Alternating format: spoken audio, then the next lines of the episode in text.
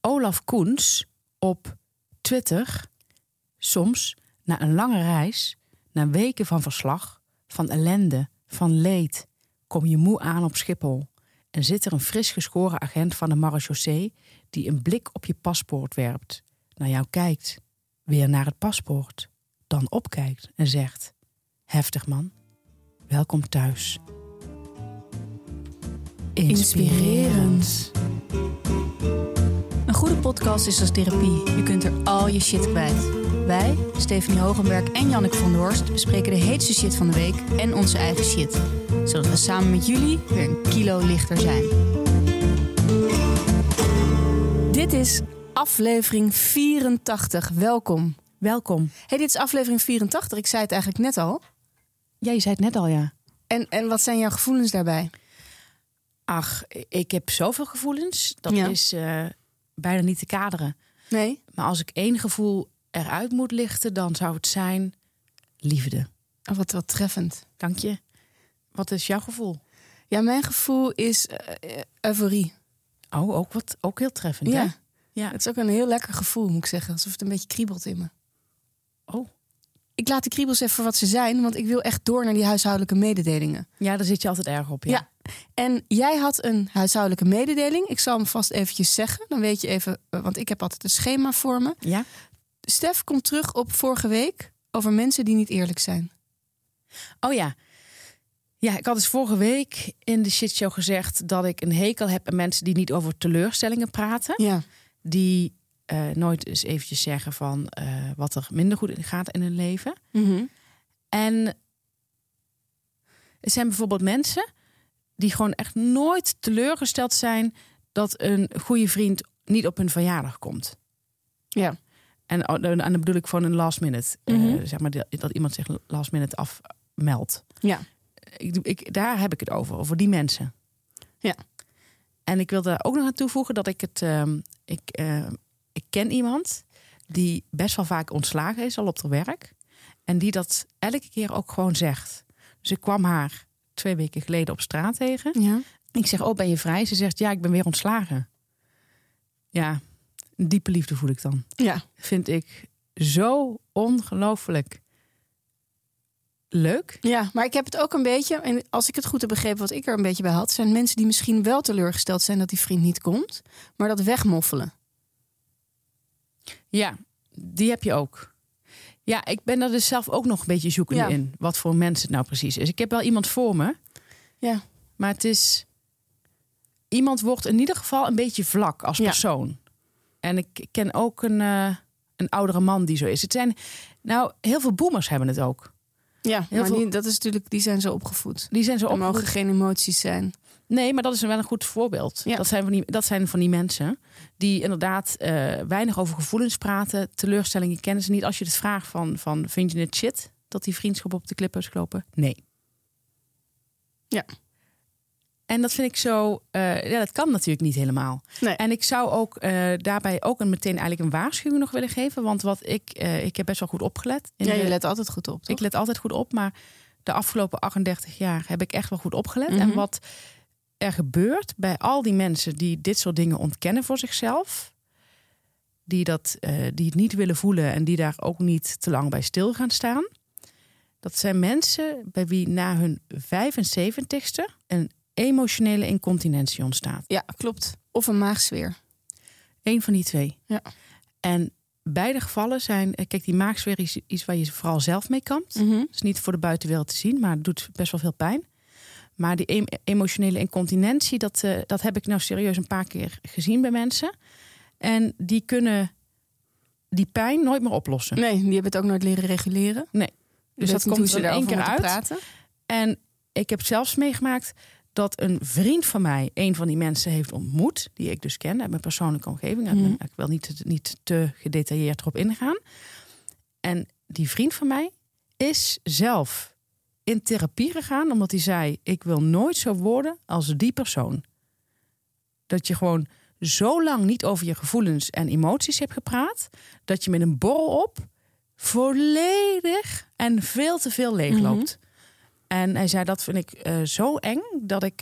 ja, hij is nu in therapie. Dus dat is wel winst in ieder geval.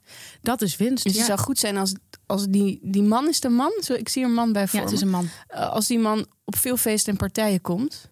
Ja. Omdat iedereen direct in therapie gaat. Ja, wat dat betreft is het wel eh, heel goed zo'n uithangbord. Ja. Nee, goed, goed dat je hier nog even op terugkwam. Ehm, nou, ik had een tip, een kleine tip. Mag. En eh, jouw volgende huishoudelijke mededeling raakt dat ook weer. Wat bijzonder. Ja, heel bijzonder. Het is alsof soms lijkt het wel. Een tarotkaart? Nou, zoiets. Ja. Ja. Ehm, het, het is, er is veel ellende op de wereld. Oh, is het jou wel. opgevallen? Oh Jan, dat valt mij dagelijks op. Ja. ja. En daarnaast is er veel eh, storm en regen. Is mij ook opgevallen, want mijn haar is naar de kloten. Dus laten we het zeggen, het, zijn geen, het, is, het is geen fijne tijd. Nee? Voor heel veel mensen niet. En mijn tip is om dan een serie te gaan kijken die je al kent. Ja. Een serie waar je echt warm van wordt. Ja. Ik doe het nu met de Sopranos. Ik ben de Sopranos gaan herkijken. Ik pas anderhalve aflevering. Maar die anderhalve aflevering, ik was vergeten hoe fantastisch goed het is. Zo goed. Het is, ja, het is wel eh, uit 1999. Dat begin je toch een beetje te zien.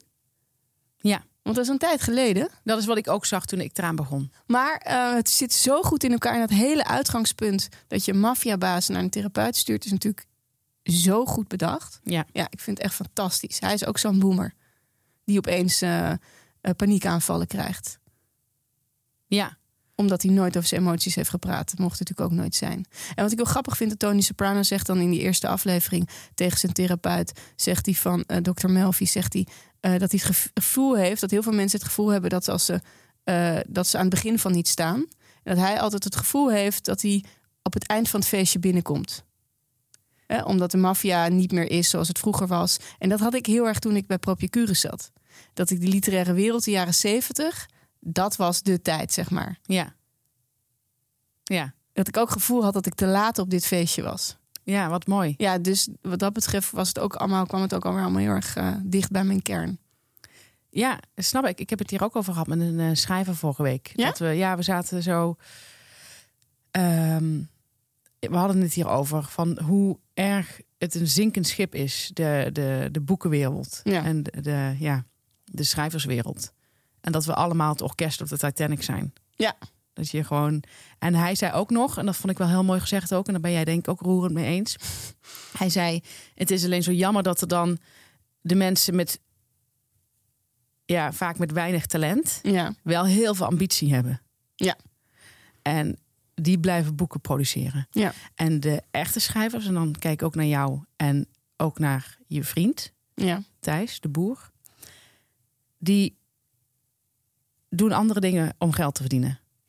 En dat vind ik wel, daar had het ook over hoe, hoe moeilijk dat is. En die schrijver had ook laatst een schrijfcursus gegeven en die had ook eh, Thijs de boer erbij gepakt. Ja. Een bundel van Thijs. doe ik ook altijd. Ja, dat had hij dus ook gedaan. En hij zei ook van ja, dat is... Vogels die vlees eten is een van de beste verhalenbundels. Ja, dat is werkelijk ongelooflijk. Maar eh, dus dat is, dat is soms wel eens eh, moeilijk te verstouwen. Als je er echt bij stil gaat staan. Dat is echt, eh, echt pijnlijk. Ja, Ja, en wat ik daar heel moeilijk aan vind, is dat je heel veel hoofdredacteuren hebt die niet opletten. zeker niet. Heel veel hoofdredacteuren die alleen maar kijken naar welke namen zijn populair. En dat is gewoon een, een, een terugkerende frustratie van Ja, mij. En denk Maar zij voelen zich ook op dat zinkende schip. Want de krant is ook niks meer. Nee, maar dat snap ik wel als je, als je zoveel eh, Ja, maar zij denken... hoe- columnisten aantrekt die gewoon ja, niet heel goed zijn. Ja, Er zijn zoveel columnisten die ja, misschien wel door, door, door, door het grote publiek wel leuk worden gevonden, omdat het lekker, lekker wegleest. Maar je gaat er geen blokje voor om. nee, Eh, om de krant te halen bedoel ik. nee. Nee. Nee, gaan we het ook nog een keer over hebben. Ja, Ehm, absoluut. en jij wilde ook nog iets zeggen over de White Lotus, want dat ben jij aan het herkijken. Ja, ik ben eh, White Lotus aan het herkijken. Ik ben nu bijna bij het eind. Dus, eh, en dan komt een derde seizoen, wist je dat? Nee, maar ik had een wel verwacht. Oh, echt waar? Ja. Oh, dat had ik niet verwacht. Ik, En waar gaan ze heen dan? Dat weet ik niet. Wat hoop je? Dat is een goede vraag. Dan even kijken. Hawaii was natuurlijk heerlijk, vond ik dat. Italië was ook leuk. Ja, waar, waar, waar hoop ik Jan? Eh, oh, Je overvalt me heel erg ermee. Ik denk dan toch eh, de omgeving kan Nice of zo. Ja, maar dat lijkt een beetje, beetje op vind ik, Italië, Ja, ja. toch een beetje in Italiaanse sferen. Is, is Mexico dan niet heel erg leuk? Misschien wel. Misschien Ja, is toch? Mexico wel heel leuk. Ja. Ja, of Sint Barts of zo, net als met Hawaii. Ja. Nou, iets tropisch. Nou, het maakt ook niet zo, zeg maar, zo erg doet, doet die verhaallijn van dat, dat, van dat land er Nou, ook ik niet vind toe, het wel toch? lekker altijd. Ik hou wel van mooie beelden van die achtergrond. Ja, ik vond ook. dat in Italië wel heel leuk. Ja, dat is heerlijk met die drones. Doen ze met drones, hè? Gaan ze zo Oh, boven. ja? Ja. Doen ze dat met drones? Dus ik dacht helemaal vanuit een helikopter of zo. Nee, dat weten niet veel mensen. Nee. Dat doen ze allemaal met drones. Bij Boerzoekvrouw heb je dat ook heel erg. Allemaal vanuit de lucht gaat dat tegenwoordig. Techniek staat voor alles. Er is veel ellende, maar de techniek, och, daar gaan we nog veel van horen. En je had nog iets over yoga. Ja, ik had iets over yoga, Jan. Ehm, doe jij wel eens yoga? Ja, wel eens. Wel eens. Ja. Maar de laatste keer dat ik het deed, eh, werd een dorpsgenoot onwel. Oh, Ik dacht, het is een gevaarlijke sport. werd ze dan wel? Ja. Bewusteloos. Nou, nou, dat niet. Maar ze kon niet meer meedoen. Oh, wat heftig. Ja. Nou, ik doe yoga eigenlijk alleen als er veel ellende is in de wereld.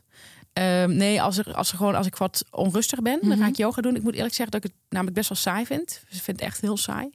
Maar ik weet te- tegelijkertijd dat het echt wel goed is voor je lichaam. Ja. En dat het En goed voor is. je rug. Ja, en, een En die core. en die core, maar vooral om uit je hoofd te komen, doe Mhm. ik het.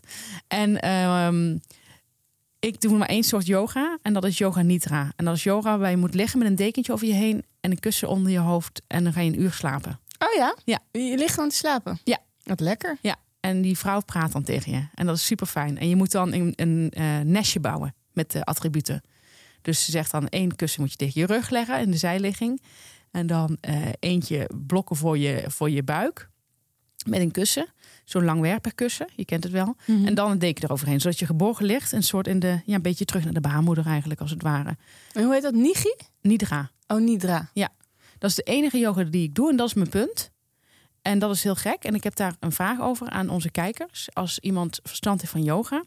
Als ik namelijk een ander soort yoga doe.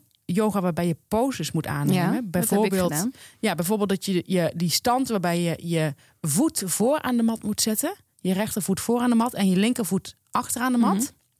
En dan doe je je rechterhand doe je bij je rechtervoet. Ja. En dan doe je je linkerhand omhoog en die moet je nakijken met je hoofd. Ja.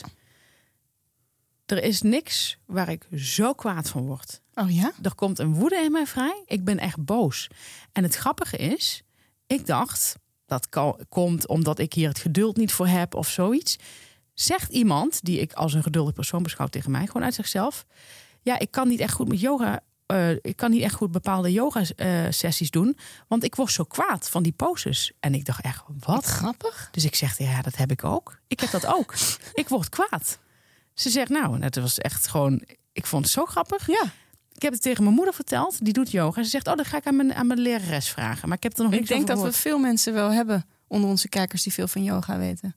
Ik hoop het. Ja, ik, ik, denk ik ik, ik hoop dat ik... Ik, ik, Ja, hoop ik denk dat bepaalde energiestromingen dan eh, naar bepaalde plekken gaan. Ben ik zo benieuwd naar. Ja. Maar goed, dus daarom doe, doe ik dus alleen slaapyoga. Ja. Het heet ook wel nap yoga. Oké. Ja, en daar hou ik natuurlijk heel erg van. Ja. Maar het is echt een tip ook, yoga nidra. Dat is wel echt een tip. Ja. Wat is dat fijn. Die lerares die krijgt ook een beetje zo'n mythische proporties. Als je, die heeft zo'n mooie stem en dan zo, ze praat heel mooi Engels. Ze is niet Engels, maar ze praat heel mooi Engels. Mhm. En zo'n hele mooie zachte stem. En waarom doet ze het in het Engels? Omdat, Omdat je er- natuurlijk in een, eh, in Me- een metropool metropool. woont. Ja, geval zit ik. Ja. ja. Ja, prachtig wel. Ja, mooie, mooie vraag. Ik denk dat er heel veel eh, uit kan komen. Ik hoop het zo. Ja. Ik hoop het zo. Ja, en ik moet nog één ding, ik moet nog op één ding terugkomen van hoe- M. Ja? Eh, over vorige aflevering had ik gezegd dat het heel onbeleefd is om eh, eh, PDA te doen. Mhm. Hè, public display of affection. Dat je niet in de openbaar zo gaat zitten, gaat zitten zoenen of nou, handen vasthouden. Maar ik had het. Want hij zei, wij lopen wel eens hand in hand. Em en ik. Niet vaak. Straks word je gespot door een kijker. Pre- Precies, en dan is het zo van, oh, hypocriet. Nee, ik vind, als we met z'n tweeën zijn, zijn wij vaak ook een beetje klef. Alleen ik vind dat het in gezelschap niet zo beleefd is. Omdat je mensen Dus je kan ook wel gewoon seks hebben en zo. Ja, dat kan Maar wel. met z'n tweeën. Maar met z'n tweeën. Ja. Dus dat wilde ik nog eventjes goed verduidelijken. Want zelfs M begreep niet wat ik nou allemaal aan het zeggen was. Ja. Ja. Het gaat mij over buitengesloten. Dat je mensen niet moet buitensluiten. Ja.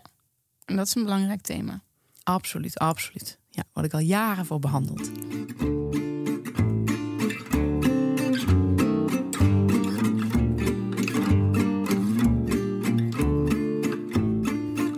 Dan zijn we bij Recht uit de kern. En dat is de rubriek waar wij dingen delen die echt van diep komen. Ja. En je, bij jou eh, was er ook iets aan de hand. Iets wat je veel pijn doet, denk ik, hè? Veel pijn, ja. Ja. Nou Jan, zoals je weet, ik heb een schoonmaker. Ja, Eh, veel mensen weten dit inmiddels. Mensen die naar de shitshow luisteren. leuke man. Ja, leuke man. Indonesisch, van Indonesisch kom af. En hij werkt elf jaar bij mij. Zo. Elf jaar. En wij zijn ooit begonnen op eh, de donderdag. Mhm. En eh, dat vond ik al, eh, want ik wilde het, iedereen wil het eigenlijk voor zijn weekend hebben, toch? Ja. Je wil in het weekend een, een kraakhelder huis hebben. Ja. Maar ik vond donderdag, dat was prima. Nou, dus jarenlang is hij op donderdag gekomen. Toen misschien is hij één keer op een gegeven moment even gewisseld naar een, een maandag.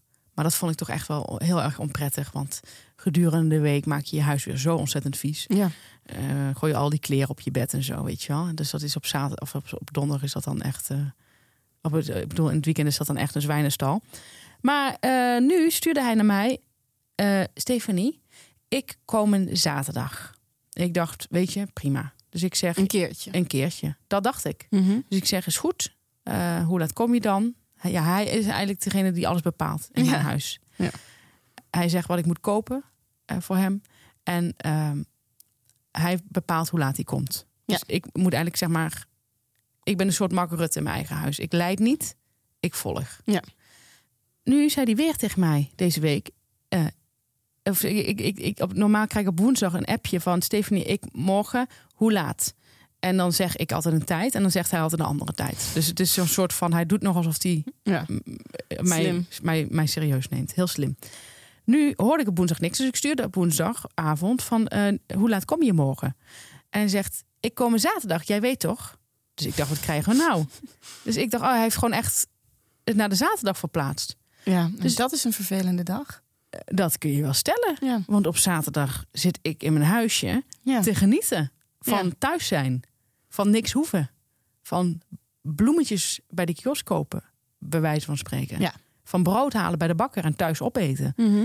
Is niet mijn dag waarop ik een schoonmaker in mijn huis wil. Hij is 2,5 uur bezig Ja. in dat, in dat kleine hutje van me. En dus ik zeg tegen hem, ik zeg, Veel werk te doen. er is heel veel werk te doen, ja. Ik zeg tegen hem van, ik wil dat niet, stuur ik terug. En hij zegt, dankjewel Stephanie voor alle jaren. en de vogel is gevlogen. En heb je nog iets geprobeerd? Toen zei ik, Weet je waar die woont? nou, ik weet niet waar hij woont, maar toen zei ik tegen hem van, ik, ik, ik, ik zeg tegen hem van, ik, ik, ik, ik was echt flabbergasted, zoals, zoals de Engelsen dat mooi zeggen. Mhm. Ik zeg tegen hem van, nou kom dan nog maar deze zaterdag. Of laten we de zaterdag proberen, zei ik. En dan kijken we wel. Dus ik heb het één zaterdag geprobeerd. Toen ben ik dus mijn huis uitgemoeten tussen 12 en 2. Ook geen handige tijd, vond ik. Maar ik had er Mhm. niks over te zeggen. Dus ik tussen 12 en 2 maar een sportklasje geboekt. En eh, de week daarop, ehm, eh, of twee weken later, ik kwam één keer in de twee weken. Eh, twee weken later dacht ik van, nou ja, hij komt deze zaterdag weer. Dus ik vraag van, hoe laat kom je zaterdag? En eh, hij gaf nog een tijd aan. En zaterdag zelf stuurt hij mij een bericht. Een foto van mijn deurmat. Met eh, zo van, hier ligt de sleutel. Ik heb hem teruggegeven. Eh, ik, eh, en hij zei in het Engels, I couldn't handle it anymore. Daar heb ik echt een dag voor moeten bijkomen van die tekst. Dat begrijp ik. I couldn't handle it anymore. Ja, ik zit hier echt ja, met grote ogen te kijken. Ik, ik vind dat wel een indringende tekst. Het is heel indringend. En ik ben zo benieuwd wa- waar die precies op doelt. Nou, hij zegt eh, qua schema. Want het punt is Oh. dat hij in een restaurant op donderdag nu werkt. Ja. Eerst was dat een massage. Kijk, hè? ik dacht echt dat het om jou ging. Nee, Ja, dat dacht ging- je dat niet ook heel even? ik, ik, omdat ik vrij, vrij veel dingen persoonlijk neem, dacht ik het natuurlijk ook even. Het is door mijn hoofd gegaan. Ja. Maar ik wist wel dat hij op, op donderdag in een restaurant werkte. Maar hij heeft ook een tijdje lang in een massagehuis gewerkt. Waardoor hij op een andere dag wilde Mhm. komen. Omdat hij, en toen- heeft hij mij die massage thuis gegeven, weet je nog? Ja, ja.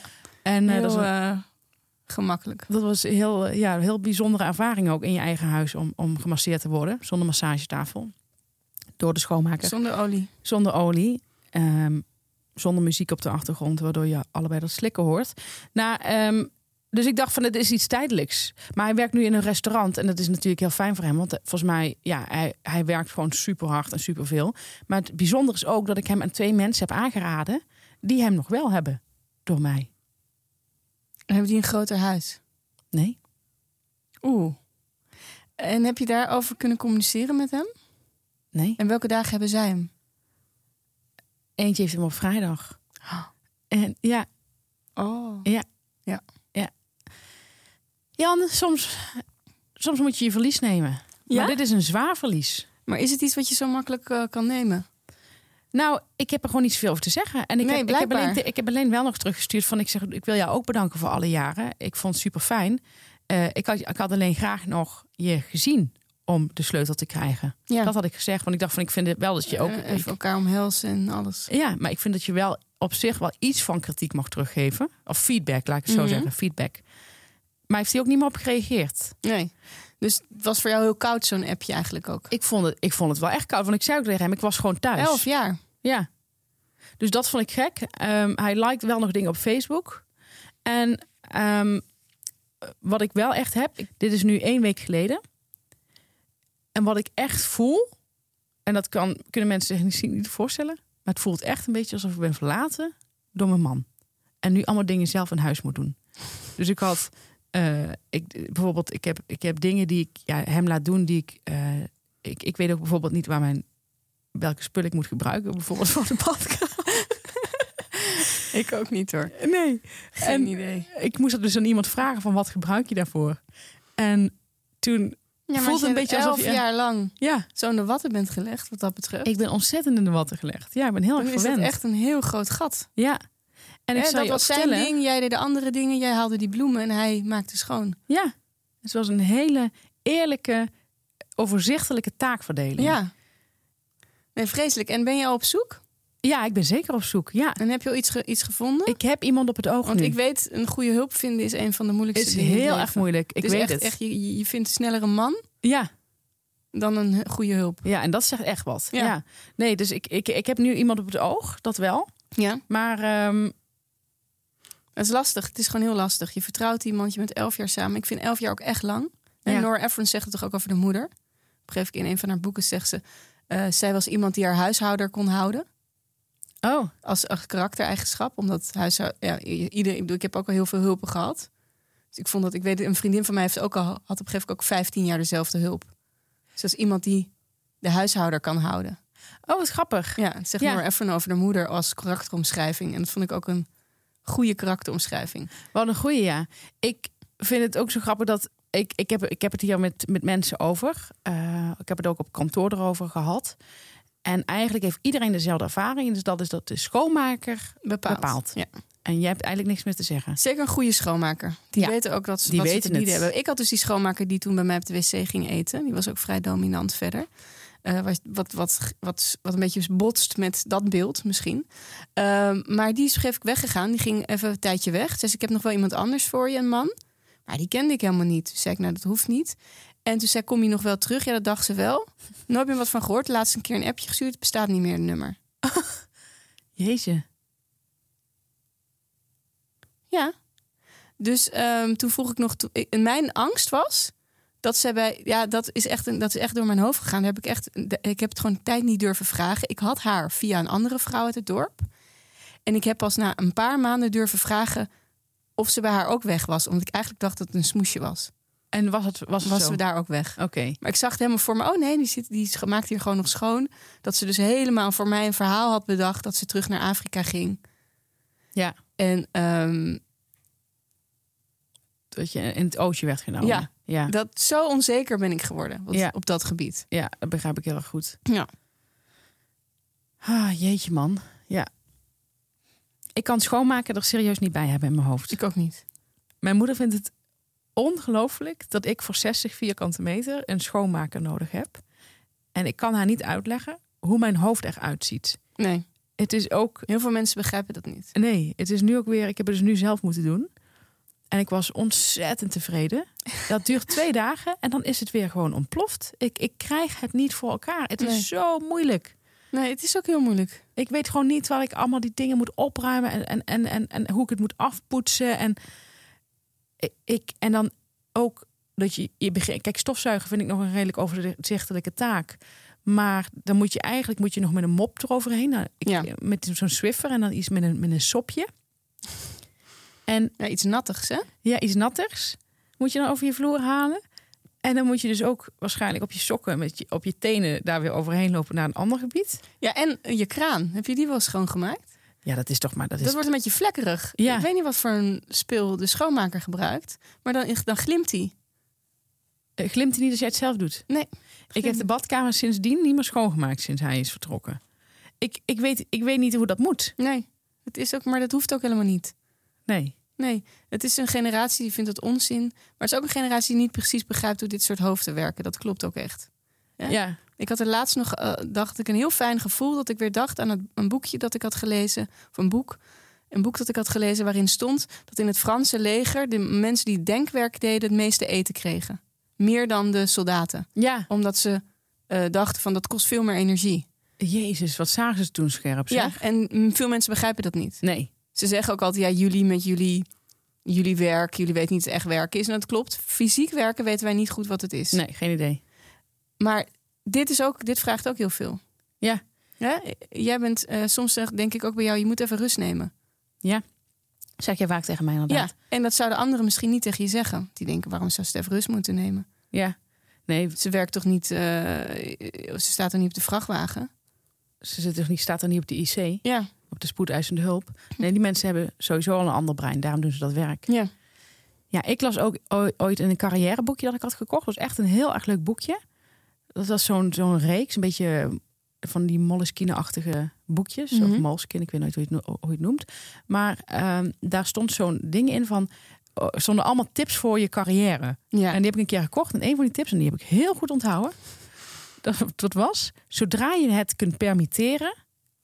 eh, zodra je het kunt permitteren, huur een schoonmaker in. Nou, vind ik een hele goede tip. En zeker in relaties. Ja. Want dan heb je daar niet uh, ruzie over. Om heel eerlijk te zijn, als ik het geld had, had ik ook, en de ruimte had ik ook het liefst een au pair gehad. Ik ook. En dan zouden doen. mensen ook vinden dat het ook heel raar. Kun je niet voor je eigen kinderen zorgen? Het kan wel, Ja, maar liever niet. maar niet de hele tijd. Ja, ik snap het. Ik snap het heel goed. ja. Ja. Oké, nou goed dat we dit allemaal weer opgehelderd hebben. Waar, waar speelde jouw kern van op? Nou, mijn kern, eh, nou, mij is behoorlijk opgespeeld. En op het woedevlak. Ik, Oh. eh, ik heb me laten gaan. Vind ik nu al heel vervelend om te horen ja, voor jou. het is niet leuk. Het is niet leuk. En het gebeurde ook nog in ons dorp, op de Hoofdstraat, de Dorpstraat. Waar, waar veel de mensen strip, lopen? De strip van Muidenberg. En ehm, nou ja, wat er gebeurde. Ik was in de... Ik zal eventjes bij het begin beginnen. Misschien is dat handig. Ja, doe eens. Om jullie even mee te nemen aan de hand. Ik was met mijn zoon in de Spar. In ons dorp. Heel fijn dat wij die Spar hebben. Altijd blij word ik ervan. Jan, het was toch niet weer met Hella Haase, hè? Nee, Hella Haase was er dit keer niet bij. En ook niet Hella de Jonge, toch? Of? Nee, ook Hella niet. Gelukkig. Wel die generatie Oké, van Hella Haase dan vooral. oké. De B-generatie. De B van Boemer. Nee, nog veel, veel verder daarboven. Denk ik. Ik denk dat deze wel de oorlog had meegemaakt. En de boemer is van na de oorlog. Oh ja. Ehm, Wat een goed onderscheid dat je dan maakt.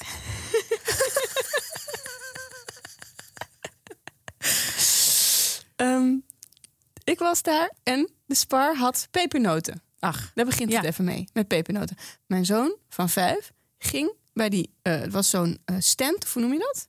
Met eh, allemaal vakken met pepernoten. Die dus niet bij, in de vast vak. Ken je dat? Dit was gewoon Ja. zo neergezet. oh ja, zo'n kartonnen ding. Ja. ja. En er stonden, ja goed. En er stonden allemaal soorten pepernoten in. Je kon zo gek niet bedenken wat voor smaken er waren. Mijn zoon, Het Red Velvet ook erbij? nee, die niet. Oké. Die niet. Die- dat, daarvoor is het toch net te klein, ons Mm. dorp. Eh, en mijn zoon was er natuurlijk eh, veel, had daar veel interesse in. Dus Ja. die ging op zijn knieën daarvoor staan. Van onder naar boven het goed te bekijken. Want hij mocht een zakje uitkiezen. Oké. Want ik, dat soort dingen doe ik gewoon als moeder. Je bent zo'n goede moeder. Ja. En hij wist, ik moet, mag een zakje uitkiezen, maar als veel keus vindt hij altijd moeilijk. Dus hij kon echt, hij zat hij een tijdje op zijn knietjes. Toen kwam er een vrouw van een zekere leeftijd, dus ik bedoel dus nog voor de boemergeneratie, Ja, echt oud. Stokoud. kwam met haar karretje er langs en die vond dat ze daar niet langs kan. En hij, eh, ik kan me voorstellen dat je je kan ergeren aan kinderen, maar in dit geval was er niks om je aan te ergeren. Mijn zoon zat gewoon rustig op zijn knieën naar de pepernoten te kijken. Ja. Eh, trouwens niet op zijn knieën, maar op zijn hurken. Dat geeft ook minder ruimte. Hè? Als je op je knie zit, heb je nog die uitstekende pootjes. Ja. Dat was niet zo. voor de vorm, want ze kon er makkelijk langs, schoof ik hem nog een beetje opzij. Daarop begon ze met haar hoofd te schuddend, hoofdschuddend ging ze er langs. Mhm. Irriteerde mij al, maar mij kon op dat moment niks, niks raken. Want ik had verder zelf helemaal geen irritaties naar dingen. En ik had de tijd en ik had rust. En ik had zelf ook best wel zin in pepernoten. Eh, mijn zoon had eindelijk een eh, zakje uitgekozen met verschillende soorten chocola. De pepernoten. Mhm. En we- wij gingen naar de kassa. Mhm. Toen we buiten kwamen, ging mijn zoon op de step. Eh, er is een heuveltje naar beneden, bij- naast de supermarktje, de Spar. En dan eh, ga je over de straat, maar dat is een heuveltje naar beneden. Op die straat rijden niet heel veel auto's op dat tijdstip. Sowieso is onze strip niet zo druk. En mijn zoontje en ik gingen al beneden op de straat staan... dat als er een auto aankwam, dat ik hem kon pakken. Maar dat kun je op zich al van de verte zien. Dus hij ging naar beneden op de step. Komt die vrouw naar buiten en die schreeuwt tegen mij... levensgevaarlijk. Levensgevaarlijk wat jij daar doet. Ongelooflijk. Tegen Jonas. Tegen, Tegen, mij. je- tegen, oh, tegen jou. Over wat Jonas daar deed. En dat viel niet goed. Het viel echt niet goed. Ik dacht, zaggerijnige oude snol. Dat dacht ik. Ja, ben ik gewoon op, dacht ik. Wat Was ze blond? Ik denk dat ze ooit blond was geweest. Oké. Maar daar was niks meer van te zien. Mm. Ik zei, waar bemoeit u zich mee? Ja, ehm, dat kan toch niet wat hij doet? Ik zei, wat denkt u? Dat ik mijn zoon in een levensgevaarlijke situatie laat. Ik sta hier op de straat om hem op te vangen. En ze ging maar door. En ik werd gewoon heel boos. Ik zei, u, waar bemoeit u zich mee? Met dat zaggerijnige gedoe. Net in de supermarkt, in de spar ook al zo zaggerijnig. Ik zei, ik heb hier helemaal geen zin in. Ik hoop, als ik oud word, dat ik niet zo'n zaggerijnig word.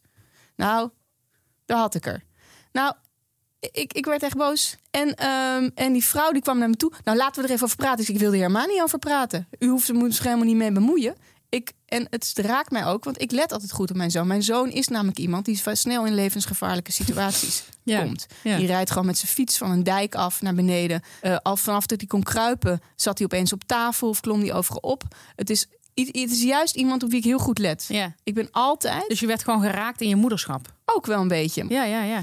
En, eh, maar die vrouw, eh, en, eh, die kwam nog naar me toe. En die, ging toen, die zei toen tegen mij: Oh, jij kan geen kritiek hebben. Oh ja, dan krijg je dat weer. En toen dacht ik: Dat klopt. Maar waarom zou ik kritiek van jou moeten krijgen? Ja, Waar slaat het op? ja, En heel veel bejaarden doen het, hè? ja. En ik hou hou me altijd in. Ook vroeger met mijn hond. Die mag hier niet los. Nee, maar je mag hier ook niet fietsen. Nee. Weet je? Ja. En ik word een beetje, ik werd, het was een, een druppel. Want altijd hou ik me in. Want Ja. ik denk, ze zijn van een zekere leeftijd. Laat het gaan, laat het gaan. Maar ik liet het niet gaan. Het vervelende was dat op het moment dat ik met haar, tegen haar stond te schreeuwen... dat mijn boksjuf uit de slager kwam. En toen, dat deed zij? En zij keek me echt heel bezorgd aan. Echt heel bezorgd. Die vrouw liep ondertussen weg. Zei ik, dit was gewoon even niet het goede moment. Eh, ze zei, gaat het en zo? Ze zag ook aan mij een woede. Ja. Nou, en ze kent me van, de, van boksen. En dit had ze nog nooit gezien. En toen kwamen daarna nog twee padelvriendinnen van mij aanlopen. Die zagen die eh, vrouw mopperend van mij weglopen. Ik schreeuwde nog iets na. Ik heb niet echt gescholden hoor. Nee. Nee, ik snap het. Ehm, maar ik schaamde me wel heel dood daarna. Dat ik een bejaarde vrouw... en dat ik het niet kon laten gaan. Dat ik gewoon midden op straat stond te schreeuwen. Maar ik snap het wel. Eh, Een vriend van mij heeft exact hetzelfde gehad. En die eh, heeft precies hetzelfde wat jij nu zegt. Dat hij zich ook doodschaamt. Die werd ook door iemand betrapt. Door een buurvrouw die zei van deze mevrouw is niet helemaal goed meer. Maar soms was het je gewoon te veel. Ja. En ik had het laatst ook. eh, zo, ja, dat, dat kan gewoon. Je probeert het altijd in te houden. Je denkt, we zijn oud. eh, er zit decorumverlies bij. Want dat Ja. is het moeilijke. Hè? Dat is het shit. Hè? We krijgen het allemaal. Ja. Dus eh, je hoopt natuurlijk heel erg dat je zelf niet zo wordt. En dat weet je niet. Je weet niet hoe bitter je wordt. Nou, Wat denk je? Ik denk niet dat ik zo bitter word. Nee, omdat je een prater bent. Ja, Ja, je zit in, goed. de, in de microfoon lekker te praten. Je we hebben dan nog steeds deze podcast. we hebben dan nog deze podcast. Maar ehm, toch weet je het niet helemaal. Je kunt het niet helemaal. Nee, je ehm, weet niet wat er allemaal Soms zijn er periodes waarin ik ook denk van, oh, ik voel me zo. Ik voel me nu al soms een klein beetje bitter. En dan weet ik gewoon, ik moet even wat dingen doen. Zoals yoga. Ehm, maar heel veel mensen die dat niet doen, die worden misschien zo. Dus, dat, dus, dus nou ja, goed. Maar soms wordt het je gewoon te veel. Dus ik vind het niet zo, ja, kun je wel schamen. Maar ik denk, ja, nou, misschien hebben zij er op een slechte dag kunnen zij er ook gewoon helemaal niet tegen. Nee, maar ik had het die dag heel erg. En vooral ook omdat die bokslerares voor mij heel kalm is. Hè? Ja, En dan... En ze keek me echt heel bezorgd aan. Die blik Dat was ook voor mij een soort van dodelijk. Ja. En ik heb het nu al een beetje verwerkt inmiddels. Dus het is eigenlijk voor de show iets te laat. Eh, want ik heb het er met veel mensen over gehad. Ja. Eh, een vriendin van mij tegen, zij zei tegen mij... waarom zou je niet tegen een bejaarde kunnen schreeuwen? Dat vond ik ook heel verhelderend. Ja. Een hele andere frisse blik op. Zolang je mensen serieus neemt, kun je er gewoon tegen schelden. Ja. Kun je er gewoon boos op worden. Dat is, dat is mijn advies. Ja. Als je iemand niet serieus neemt, kan het niet. Waar ik me het meest voor schaamde dat die controle weg was. Ja, dan wordt iets getriggerd, Jan. Ja. Ik vind het niet zo gek. Ik stoor me ook heel erg aan. oh, eh, ik, ik ga wel eens bij mijn, eh, bij mijn huis. Is er een stoepje waar je op kunt fietsen. En dan kan ik alvast op die stoep. Weet je, dan hoef ik niet meer dat later te doen. Je snapt Mhm. het wel. Ja. Dus dan is er een klein stukje waardoor ik op de stoep kan fietsen. En je weet soms, ik weet het gewoon inmiddels al, wie erover gaat zeiken en wie niet. Ja. Gewoon mensen onder de 50 zeggen daar absoluut niks van. Ja, die gaan gewoon zelfs een stapje opzij. Ja. En mensen eh, die al een beetje bitter zijn en, en boven, de, boven de 50, 60, die eh, kunnen dan, nou niet boven de 50, ik denk wel echt boven de 60, maar die kunnen dan zeggen: Je mag niet op de stoep fietsen. Ja, ik, ongelooflijk Ja. dat, je dat, dat je dat zo graag wil zeggen. Ik vind dat zo oud. Ik heb een keer gehad op de Stadhouderskade, daar woonde ik, op het laatste stukje. Dus eh, het laatste stukje bij de Amsteldijk, dus zeg maar. Weet je dan, de Hemoniestraat en dan het laatste stukje van de Stadhouderskade. Want ik hoop dat iemand luistert die deze man kent. En ik woonde daar eh, in alle rust eigenlijk. En eh, naast mij in het pand, ik had daar helemaal geen contacten met de buren, want het was allemaal heel anoniem. En ehm, woonde een wat ouder echtpaar, volgens mij wel net echtpaar. En ehm, ik stepte op de fiets. Dus ik was niet aan het fietsen. Ik stond nog op mijn ehm, eh, eh, trapper, Ja. zeg maar. Dat neemt eigenlijk minder ruimte in als je naast je fiets loopt. Ja. Ik stepte ook niet hard. Die begon tegen mijn fiets te trappen. ja, Ik was gewoon ver- verbijsterd. Ook weer dat, dat flabbergasted gevoel. Zeg maar. ja, tuurlijk. Ik wist niet wat ik moet doen. Ik keek maar naar die vrouw. Waarom zegt zij er niks van? Ja, Ja, ik was denk ik op het verkeerde moment op de verkeerde plek. Dat kun je hebben. En jouw Ja. handen zijn nu moordwapens. Dus ik vind dat jij met dat boksen. Dus ik vind dat jij Ja. het supergoed hebt gedaan met dat, eh, met dat, met dat, met dat terugpraten. Ja. Schreeuwen en terugpraten. In het plaats van het leverstoot. Zeker, ja. Die vrouw is er heel erg goed van afgekomen.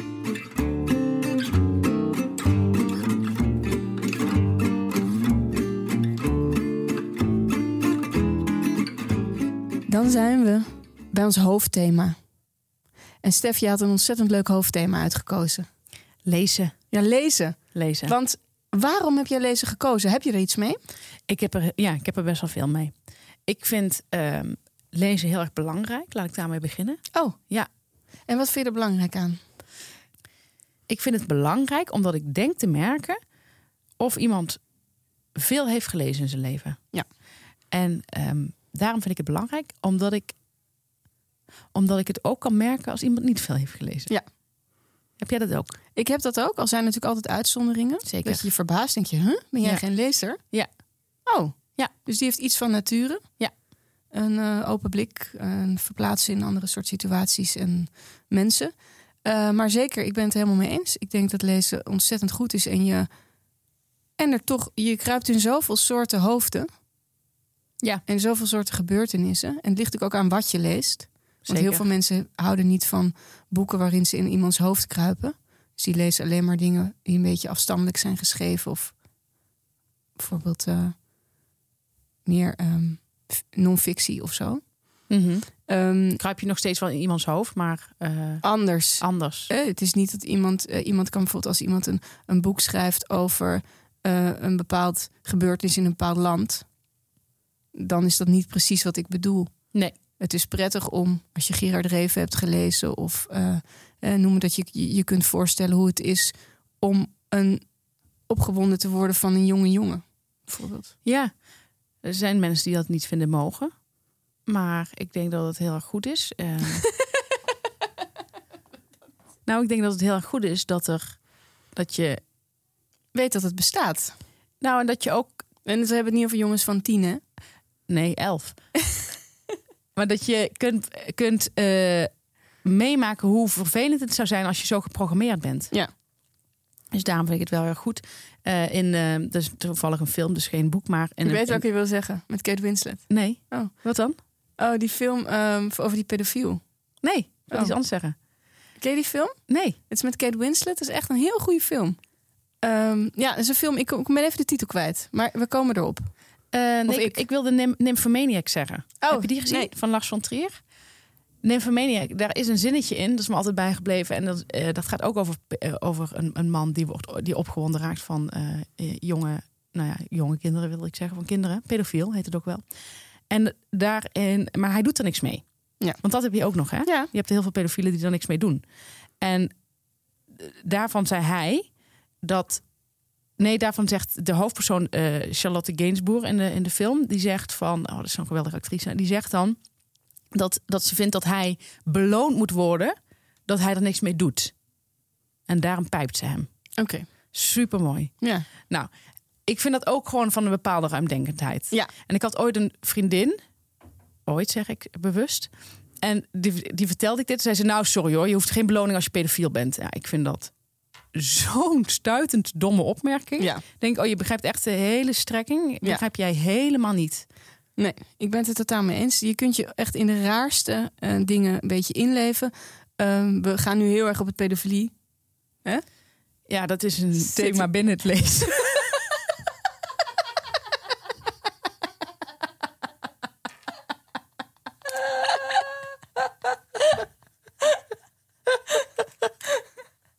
voor heel veel mensen en voor heel veel mannen misschien die dat heel eng vinden, zou het best wel goed zijn om bijvoorbeeld inderdaad ja, een boek te lezen vanuit een homoseksuele man.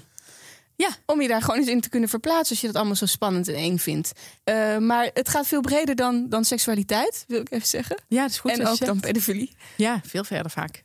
Het gaat om allerlei soorten situaties, allerlei soorten angsten die er bestaan, onzekerheden die er bestaan, verlangens die er zijn, eh, van alles. En al die verhalen komen in jou via je hoofd, hè?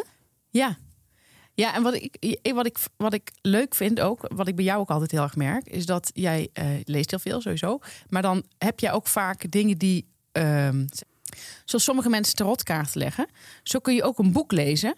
En dan denk je, oh ja, dit is wat ik dus met Connie Palmer bijvoorbeeld laatst had. Ja. Dat ze het zo goed verwoordt. Iets wat ik wel voelde, maar wat ik zelf nog niet onder woorden had gebracht. Ja. Of misschien wel nooit onder woorden had kunnen brengen. En dan zie ik dat en denk ik, één, ik ben niet alleen, dat is fijn. En eh, ten tweede, het geeft me ook weer een inzicht. En ook een, ehm, een grotere bewustwording. Ja. Waardoor ik er misschien Ja. iets aan kan doen met die complimenten geven. ja, goed gezegd, ja. Maar ik wilde ook nog vragen aan jou. Maar, nee, maar jij zei net, dat zie ik altijd bij jou, maar dan ben je niet verder gegaan. Oh, nou, dat vind ik jammer. Ja, nee, dat zie ik altijd bij jou. Dus jij, jij kan ook altijd zo heel erg zeggen van... oh, wat goed, ik, ik las dat nu in een boek. Je hebt er straks ook bij de warme boodschap, wil je er iets over zeggen? Eh, dan heb jij een situatie in je leven... en dan eh, vind je op dat moment vaak in een boek iets... wat op die situatie van toepassing is. Ja. En dat bedoel ik, daarom zei ik over tarotkaart heb je dat natuurlijk ook. Ehm, ik leg ze zelf overigens niet, maar waarom haal ik die tarotkaarten er erbij? maar jij hebt het ook vaak van dat je dan op dat moment een situatie hebt waar je bijvoorbeeld mee in je maag zit, of ook iets waar je in een gêne over iets of zoiets. En dan zie je in een boek iets staan en dan legt iemand dat uit aan je, of iemand zegt dat. Ja, je had het bijvoorbeeld ook met een keer met eh, Elizabeth Strout dat ze schreef dat ze zich ergert aan de stand van de voeten in de schoenen van haar man. Ja. Als die gewoon zo staan. Eh, want die stand gaat er vaak inderdaad in die schoenen staan. En dat vond Ja. je ook zoiets treffends. Ja, dat, je, dat, dat dat dingen zijn waar je aan kan ergeren, Ja. zonder dat je daardoor een slecht persoon bent. Ja. Want ik vond die ik-persoon Leuk. Ja. Ja. en ook een warm en liefdevol persoon. Maar ze ergerde zich daar wel heel erg aan. Ja. Dus daar haal je soms heel veel uit. Dus buiten dat je dingen ontdekt die je niet kent, waardoor je er meer begrip voor kan opbrengen, ehm, haal je er dus ook heel veel uit voor jezelf. Ja, ik wil nog vragen aan jou. eh, waar doe jij het? Nou, ik doe het eh, eigenlijk op alle plekken. Ik kan het overal. Oh ja? Ja, ik kan overal lezen. Kun je ons even meenemen? Ik kan lezen op de bank. Ik kan lezen aan tafel. Ik kan lezen in bed. Maar waar doe je het het liefst? Het liefst, het allerliefst in een, een schoon bed. Oh ja, dat net gewassen is. Met thee. En, en, en doe jij, hou jij een vinger onder de rekels? Nee, Nee? dat, eh, dat gaat helemaal vanzelf bij mij. Oké, want jij Ik- leest heel snel hè? Ik lees vrij snel. En ik doe het in allerlei standjes. Ik vind het ongelooflijk. Als ik jou een column stuur van mij, van, met de vraag van zou je het even willen checken? Ik stuur het En ik krijg gewoon binnen één minuut een reactie van wat je, eh, eh, of je het goed vindt of niet. Vind ik onvoorstelbaar. Ja, maar het is, het is ook een beetje gulzig soms. Er zit ook iets gulzigs in. Ik zou het soms wel wat aandachtiger soms er doorheen willen gaan. Oh, Dus als ik... ik zie jou schik in de ogen. Nee, maar ik zie meteen wel wat er echt niet aan klopt of zo. Ehm, nou, het is echt een gave. Zoiets wonderlijks. Ik, ik kan absoluut niet snel lezen, maar het is ook. ehm, ja, ik moet, me, ik moet me wel vaak echt wel goed concentreren om, om Ja, eh, te lezen. maar het komt misschien ook omdat ik zoveel las vroeger... dat ik daar een soort... eh, dat je daar een soort op getraind bent. Ik denk niet dat het daarmee te maken heeft. Ik denk wel dat je je kunt trainen, dat wel. Maar ik, als ik voor mezelf spreek, ik heb het altijd al gehad. Ik, heb altijd, ik, ik las altijd graag, maar ik moest wel, zeg maar, ik kon ook bijvoorbeeld niet heel lang achter elkaar lezen. Dus ik was altijd een Nintendo. Hè? En dan las ik zo'n boek van Carrie Slee bijvoorbeeld.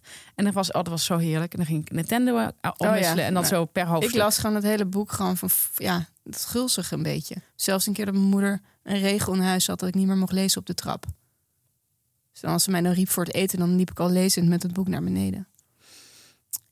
Ja, grappig. Dat doen ze in, in, in Frankrijk en in eh, eh, Spanje en zo. Zie je mensen echt lopend van de metro en zo. Ja. Eh, Dat vind ik zoiets eh, grappigs. En als je er echt in zit... dan loop je gewoon lezend die metro uit. Ja, Als er echt in zit. ja ik heb dus... Maar dat, je hebt niet, ik had als kind veel meer boeken die mij daar echt introkken. Ja, En nu, eh, toen ging het me veel meer om het verhaal. ja, Om het avontuur. ja. En nu gaat het me heel vaak om een goede zin ook. Dus ik lees ook wel anders dan als kind. Heb ik ook wel. Mijn laatste ervaring, mijn laatste echt geweldige leeservaring, was dus met Yellowface. Mhm. En ik dacht later nog, ik had het daar dus ook met een be- bevriend schrijver over, waarom ik dat zo goed vond, was omdat ik niet heel vaak zo word meegezogen in fictie. Ik vind, ik kan dus wel meegezogen worden. Kijk, bijvoorbeeld Elizabeth Strout vind ik ook heerlijk. Over zo'n huwelijk lezen, Ja. waarin ogenschijnlijk niet heel veel gebeurt. Ehm, het zijn veel dialogen, kleine uitwisselingen, eh ergernisjes hier en daar die wel echt heel erg herkenbaar zijn, waardoor ik het ook ontzettend lekker vind om te lezen. En ook omdat je dan wat minder alleen voelt in bepaalde dingen. Maar echt goede fictie, dat is toch wel zeldzaam, vind ik. Ik vind dat heel veel mensen, dat is meteen ook een irritatie die ik aan veel schrijvers heb, dat ze fictie gaan schrijven terwijl ze daar niet echt geschikt voor zijn. En ik zou, daar wil ik ook meteen een tip bij geven, want ik laat mensen niet zomaar, zeg maar, spartelen. Ik zou willen zeggen, probeer het dus wat dichter bij jezelf te houden. Ja. Dus liever autobiografisch, goede autobi- eh, goed autobiografisch verhaal, dan dat je fictie gaat schrijven omdat je denkt dat dat moet. Ja. Ik vind fictie alleen maar echt iets hogers als het Extreem goed is. extreem goed is. En, en wat ik bij Yellowface zo goed vond, is dat het verhaal aan zich niet echt geloofwaardig is. Dat je, het gaat over iemand die een manuscript van een vriendin overneemt die dood is. Mhm. Dan denk je, ja, hm, hm, hm. je denkt dat je dan een beetje ziet aankomen en alles. Maar het was zo geloofwaardig opgeschreven dat het echt, ik, ik kreeg een soort, soort hand om mijn nek gewoon. Ik, ik, het was zoiets beklemmends. En dat heb ik gewoon, dat, dat, die ervaring heb ik zelfs zelden. Oh ja, En ja. daarom lees ik liever bijvoorbeeld ook een Nicolie Misé.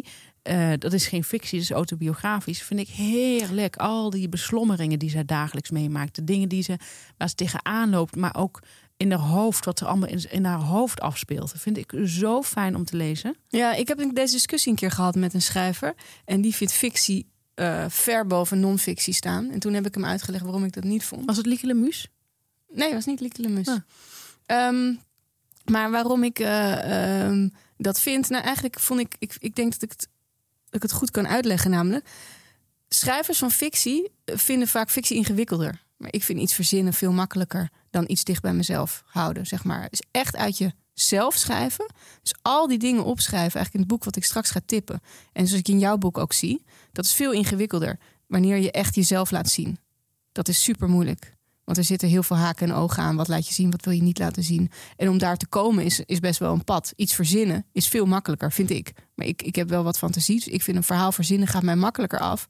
dan ehm, dat ik eh, iets echt unieks, origineels uit mezelf schrijf, zeg maar.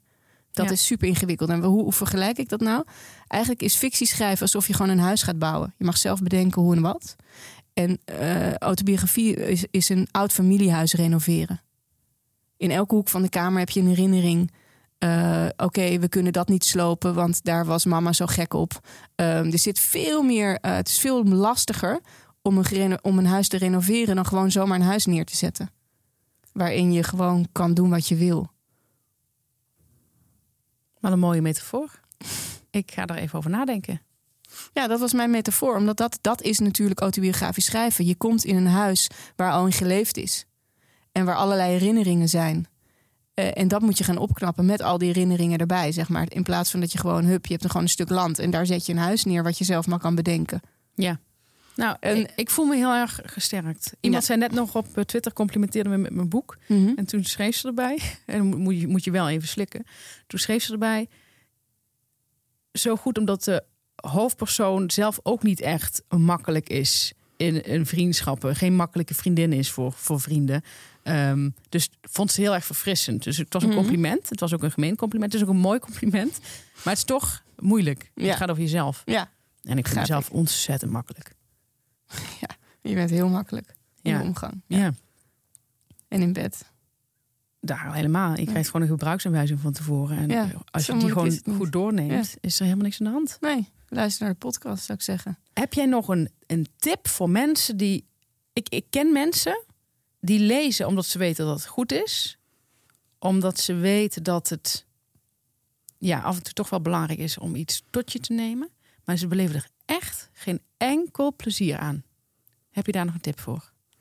Nee, dat soort mensen die, eh, die zijn dat, dat, als je echt al, al je best doet en je beleeft er geen plezier aan, dan is er geen, dan is het niet, is er niks meer te behalen, denk ik. Ja, probeer eh, alle tips van de shitshow op te volgen. Koop ze allemaal. Kijk even of er, als daar niks bij zit, dan is het denk ik, dan zal je nooit leesplezier gaan krijgen. Vind je dat te, te zwart? Nee, eerlijk. Ik denk, en ik denk dat eerlijkheid het langste duurt ook, ook in Mhm. dit geval. Ja. ja, wat ik nog als laatste wil zeggen voor de mensen die lezen als een hele opgave zien, hou het klein, lees gewoon kleine stukjes, leg het weer weg als je zin hebt in iets anders. Je hoeft boeken niet uit te lezen. Daar is het, je moet al lang gewoon blij zijn dat je niet de hele dag op je telefoon zit.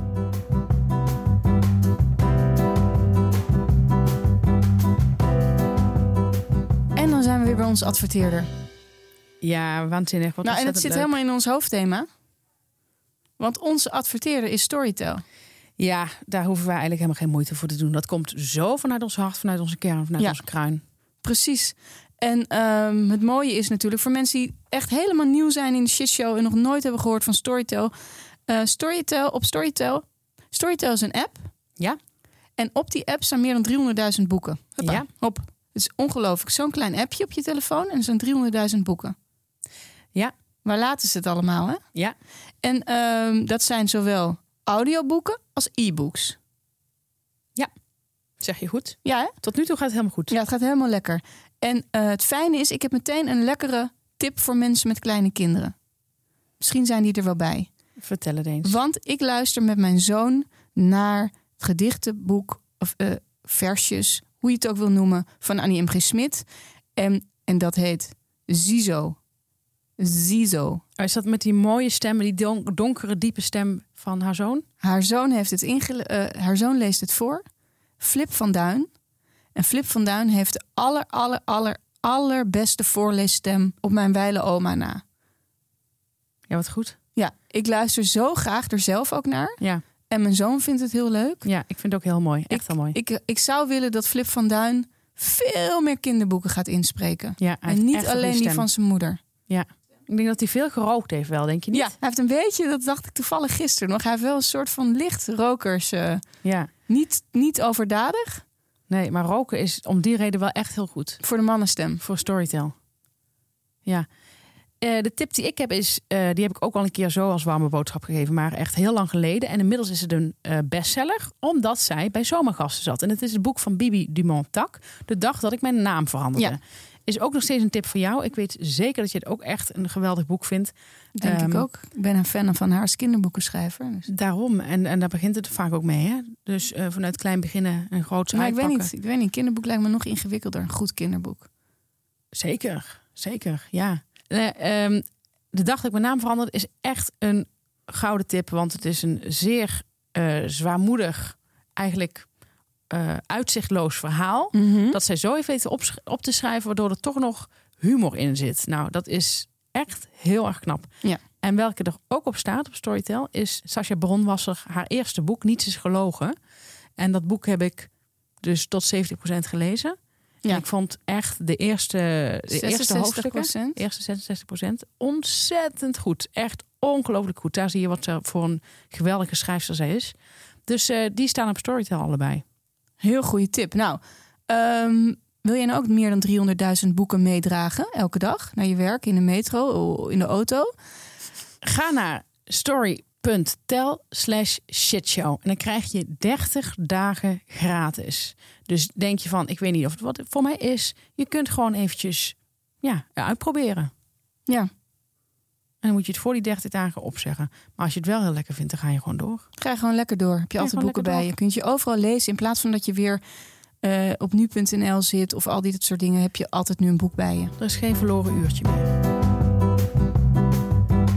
En dan zijn wij bij het inzichtje van de week.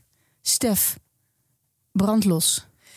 Ik had nog een inzicht over iets wat jij vorige week zei. Oh, Jij zei vorige week dat je oude bekende op de tennisclub was tegengekomen.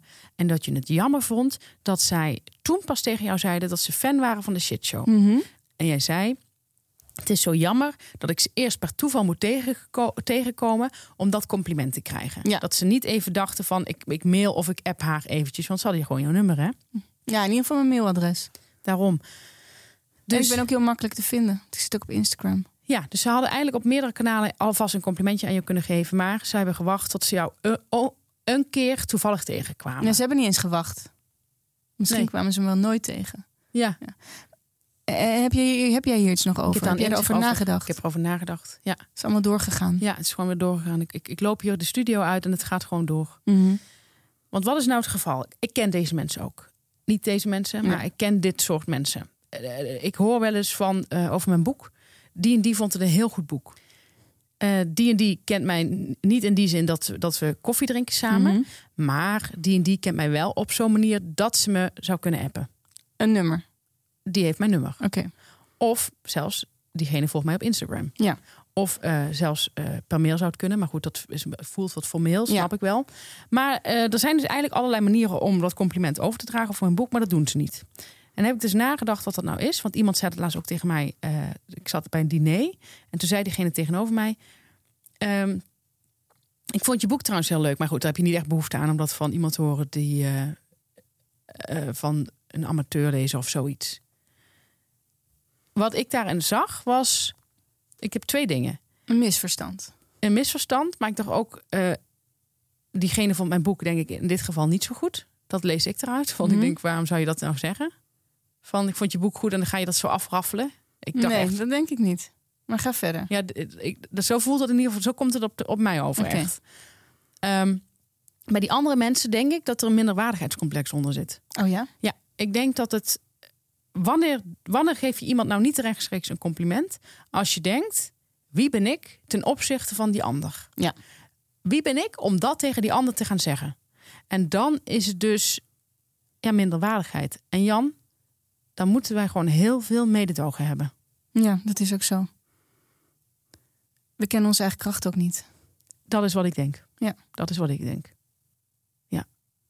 Ja, ja, ja. ja.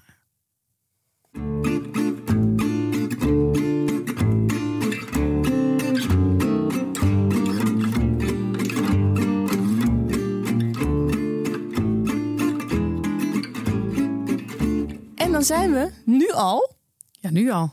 bij de warme boodschappen. Ongelooflijk. Je Het- knippert met je ogen en je bent er. Nou, zo voelt het echt een beetje. Ehm, en ik denk voor de kijkers ook. Stef, jij hebt... Ik denk dat het een film is. Het is een film. Het is een, oh, een heerlijke film. Ik heb hem in de bioscoop gezien, Ja? maar hij is vanaf 11 november op Netflix. Oh, dat is fijn. Dus ik kan hem echt, echt tippen vanuit mijn hart. Omdat ik denk, nou, iedereen kan het zien. Ook de mensen die de bioscoop niet kunnen betalen. Oké, maar hij is dus nu al op Netflix. Hij is nu al op Netflix. Hij heet The Killer. De hij- killer. Jan, ik weet zeker, dit is ook een heerlijke film voor jou. Het gaat over een huurmoordenaar Die een, nou, ik zal even de plot voorlezen, wat, wat de plot zegt. Een huurmoordenaar gaat na een noodlottig, bijna ongeluk de strijd aan met zijn werkgevers en zichzelf. Tijdens een internationale klopjacht waarvan hij beweert dat deze niet persoonlijk is. Wat is er nou zo lekker aan? Het is gewoon, ja, ik hou ook heel erg van, eh, zoals ik heel erg hou van Amerikaanse bankovervallen, Mhm. hou ik ook heel erg van eh, huurmoordenaars. En de beelden zijn zo lekker. Rijke beelden. Oh ja. Het begint meteen in Parijs. Super mooie plek. Oh, zo Fijn, lekker. ja. Echt heel ja. erg lekker. Ja, ik weet zeker. Ik kan me niet voorstellen dat iemand dit geen leuke film vindt. Het is zo'n zo'n lekkere film. Ja. Echt gewoon heerlijk. Je krijgt gewoon twee uur lang gewoon. Lekker naar je voorgeschoteld. Ja. Ja. Echt heerlijk. En het is met Michael Fassbender. Oh, ook nog. Ja, ook nog. Wat een tractatie. Nou, ik ga kijken. Ja, ik, ik, ik, ik loop een beetje over ook hoor, met jouw tips die ik allemaal nog op moet volgen. Maar ik moet ook zelf nog tips verzamelen voor de kijkers. Dus dat is soms lastig. Nee, dat is ontzettend lastig. Dat maakt ons werk zo moeilijk. Ja, ja. want ik wil heel graag Yellowface lezen. en Ik wil de killer nu zien. Maar goed, ik ga echt Twee uurtjes. twee uurtjes maar. Ja. Op een lekkere regenachtige zondagavond of zo. Ja. Heerlijk. Heerlijke film. Ook lekker van die eh, huizen, weet je wel, in Amerika, van die grote, eh, grote huizen. Oh, lekker, zo, lekker groot. Ja, lekker groot. Kan maar niet groot genoeg vaak. Wat is jouw warme boodschap? Ja, ja, daar ben ik dan met mijn warme boodschap. het is het boekje Alleen maar hartstocht van Annie Ernaux. Hoe kwam je erop? Hoe kwam ik erop? Eigenlijk door een artikel van Janna Loontjes in NRC. Oké. Zij schreef over haar verslavende verliefdheden. En toen, toen citeerde ze iets uit dit boek. Nou, ik kan wel zeggen, boekje. Dat had ik niet gezien. Ik had hem besteld voor 15 euro. Nou, het is het geld meer dan waard hoor. Maar ik had niet verwacht dat het zo'n dun boekje was. is echt een heel dun boekje, ja. Maar het is, het is, elke millimeter is goed Wat goed. van dit boek. En waarom ben ik er nou zo fan van, is zeker je volgende vraag. Ja, waarom ben je er zo'n fan van? Wat ik zo geweldig aan vind, is dat Annie Ernaux vertelt hier over een eh, verliefdheid op een man. Dus een getrouwde man. En zij is helemaal verliefd op hem. En ze vertelt tot in de details wat dat inhield voor haar. Ja. En hoe gekmakend het is. Ja. Dus het is een obsessieve verliefdheid, zou je wel kunnen zeggen. En ehm, ik had het boekje ook besteld, omdat ik merkte dat een vriendin van mij daar een beetje in zat. Dus ik dacht, misschien kan ik eh, hier iets uithalen. Nou, wel herkenning, maar verder geen tips. Ehm, en ik vind het zo gaaf dat iemand dit allemaal durft op te schrijven, eigenlijk, wat hierin staat. Is het autobiografisch? Ik denk het wel. Het is, dit, is niet, dit kan je niet verzinnen. Het is, daarvoor is het ook niet dik genoeg. Het zijn allemaal van die kleine dingen. Bijvoorbeeld dat ze schrijft dat ze altijd zorgde dat ze nooit iets anders, eh, dat ze nooit hetzelfde aan had als ze hem zag. Ze kocht altijd nieuwe kleren. En waarom dan? Omdat ze dus elke keer weer iets nieuws aan wilde hebben. Dat was een soort ding voor haar. Ja, snap ik wel. Als je iemand nog moet veroveren. Ja, en op een gegeven ogenblik gaat ze naar Florence. Gaat ze opeens een, een trip naar Florence boeken. Zo van, dan ben ik echt vrij van hem. En eh, zie mij eens naar Florence. En, en eigenlijk in Florence is ze ook de hele tijd met hem. Dat ze denkt, oh, dit ga ik hem vertellen. Eh, oh, als wij hier samen zouden zijn. Dus hij is ook dan geen moment weg. Zij is de hele tijd, ze is een beetje bezeten van die man. Ja. Nou, ik wilde één stukje uit voordragen wat ik echt heel erg goed vond. Wat veel mensen kunnen hebben in de liefde. Heel veel mensen hebben dit in de liefde, maar zij schrijft: Dit is iets waar je echt voor schaamt. Ja. Ik weet nog dat ik een keer iemand langs kreeg en dat ik expres bijvoorbeeld de krant op een bepaald artikel had opengesteld, alsof ik daar dat aan het lezen was. Ja. Dat soort zoiets. Ja. Heb jij wel eens ooit zoiets gedaan? Nooit, maar ik, ik kan me helemaal voorstellen. Ja. Ehm, ik lees even een stukje voor. Als het langer duurde en er drie of vier dagen zaten tussen zijn telefoontje en zijn komst, dacht ik vol afschuw aan al dit werk dat ik nog zou moeten doen en de etentjes met vrienden waar ik naartoe zou moeten voor ik hem weer zou zien. Het liefst had ik niets anders willen hoeven doen dan op hem wachten. En mijn leven werd beheerst door een toenemende obsessie dat er iets zou gebeuren waardoor onze afspraak niet door zou kunnen gaan. Toen ik op een middag naar huis reed en hij een half uur later zou komen, flitste de gedachte door me heen: stel dat ik een aanrijding krijg. En Paul daarna, ik weet niet of ik wel zou stoppen. Het is toch Ja. fantastisch? ja. Het is zo goed geschreven, ook omdat je dit soort gedachten hebt. Ja. Ehm, Oké, en dan zegt ze hier, ja, het, je moet het boek echt iedereen moet dit boek kopen die ooit verliefd is geweest en daar een beetje in bleef hangen. In de RER, in de RER, in de metro, in wachtkamers, op alle plaatsen waar een mens met goed recht niets kan doen, begon ik, zodra ik zat, over A te fantaseren. Op het moment waarop ik in die toestand raakte, trok er een soort kramp van geluk door mijn hoofd. Ik had het gevoel of ik me overgaf aan een lichamelijk genot. Alsof mijn hoofd door de herhaalde toevloed van dezelfde beelden en herinneringen kon klaarkomen alsof het een extra geslachtsorgaan was. Ja, Ja. dat herken ik wel. Ik had het er laatst met, toevallig met vriendinnen over. Dat ik zei dat ze, we zeiden van gelukkig hebben we niet meer dit soort obsessieve verliefdheden. Ja. En toen haalden we herinneringen op, want ik ken die vriendin al van de middelbare school. En toen zei ik, hoe weet je dat nou? Hoe weet je nou als jij nu uit elkaar gaat, dat jij dat nu niet meer zou hebben? Want zij is hier ook al op leeftijd, wanneer ze dit beschrijft. Ze heeft al een volwassen zoon in dit boek, die niet meer thuis woont.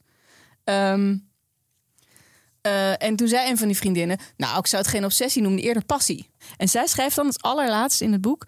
Als kind betekende luxe voor mij bontjassen, lange jurken en buitenhuizen aan zee. Later geloofde ik dat het een luxe was te kunnen leven als een intellectueel. Nu geloof ik dat het ook een luxe is wanneer je een passie kunt beleven voor een man of vrouw. Dus na dit hele boek noemt ze het ook gewoon nog een passie. ja, wat mooi. Ja. Terwijl het gewoon wel redelijk ziekmakend was, hè? want ze kon zich nergens meer op Dat concentreren. heet met vriendelijke ogen naar jezelf kijken. Ja, heel mooi. Maar echt een aanrader. Annie Ernaux, alleen maar hartstocht. In de vertaling van Mirjam de Vet. Ja, wat goed dat je dat erbij noemt. Hè? Ja, die die zijn zo vertalers. belangrijk ook. Ja, zeker, want het is heel goed vertaald. Ja. Leer mij het Frans kennen. ja, heb ik daar ook wat over te zeggen nog. Dadelijk nog. Heb ik volgende week ook nog wat over te zeggen. En dan zijn we aan het einde van de show. En wat zaten we weer bomvol. Ach man, Ik heb het idee dat we heel veel gegeven hebben. denk het ook. Ja. En eh, wij gaan naar Vriend van de Show. En in Vriend van de Show gaan we het hebben over alcohol. Ja, leuk. Leuk. Ik ben zo benieuwd op- jou, op jouw visie over alcohol. Ja, ik ook zelf eigenlijk wel. Tot daar. Ga naar Vriend van de Show. Voor de mensen die eh, onder een steen hebben geleefd. Je kunt op Vriend van de Show met je RSS-feed iets doen. Waardoor je die, die, die afleveringen onder de reguliere afleveringen krijgt. Op Spotify of op Apple. Je legt het zo goed uit. Dankjewel. Ja. Ja, ik, ik kan heel en hoe goed word je vriend van de show? Ja, dan ga je naar Vriend van Want de dat Show. zeggen we bijna nooit meer. Want we denken, ze begrijpen het wel. Maar Ze ik begrijpen het dan kreeg niet. laatst weer een vraag. Hoe moet dat? Ga naar vriendvandeshow.nl. Daar ga je eerst naartoe. Ja? En dan zoek je daar naar de shitshow. Mhm. En dan word je lid. En dat is veel makkelijker dan dat je slash shitshow doet. Oké. Heel gek, maar goed. Tot daar. Of, Of tot, tot volgende volgende week.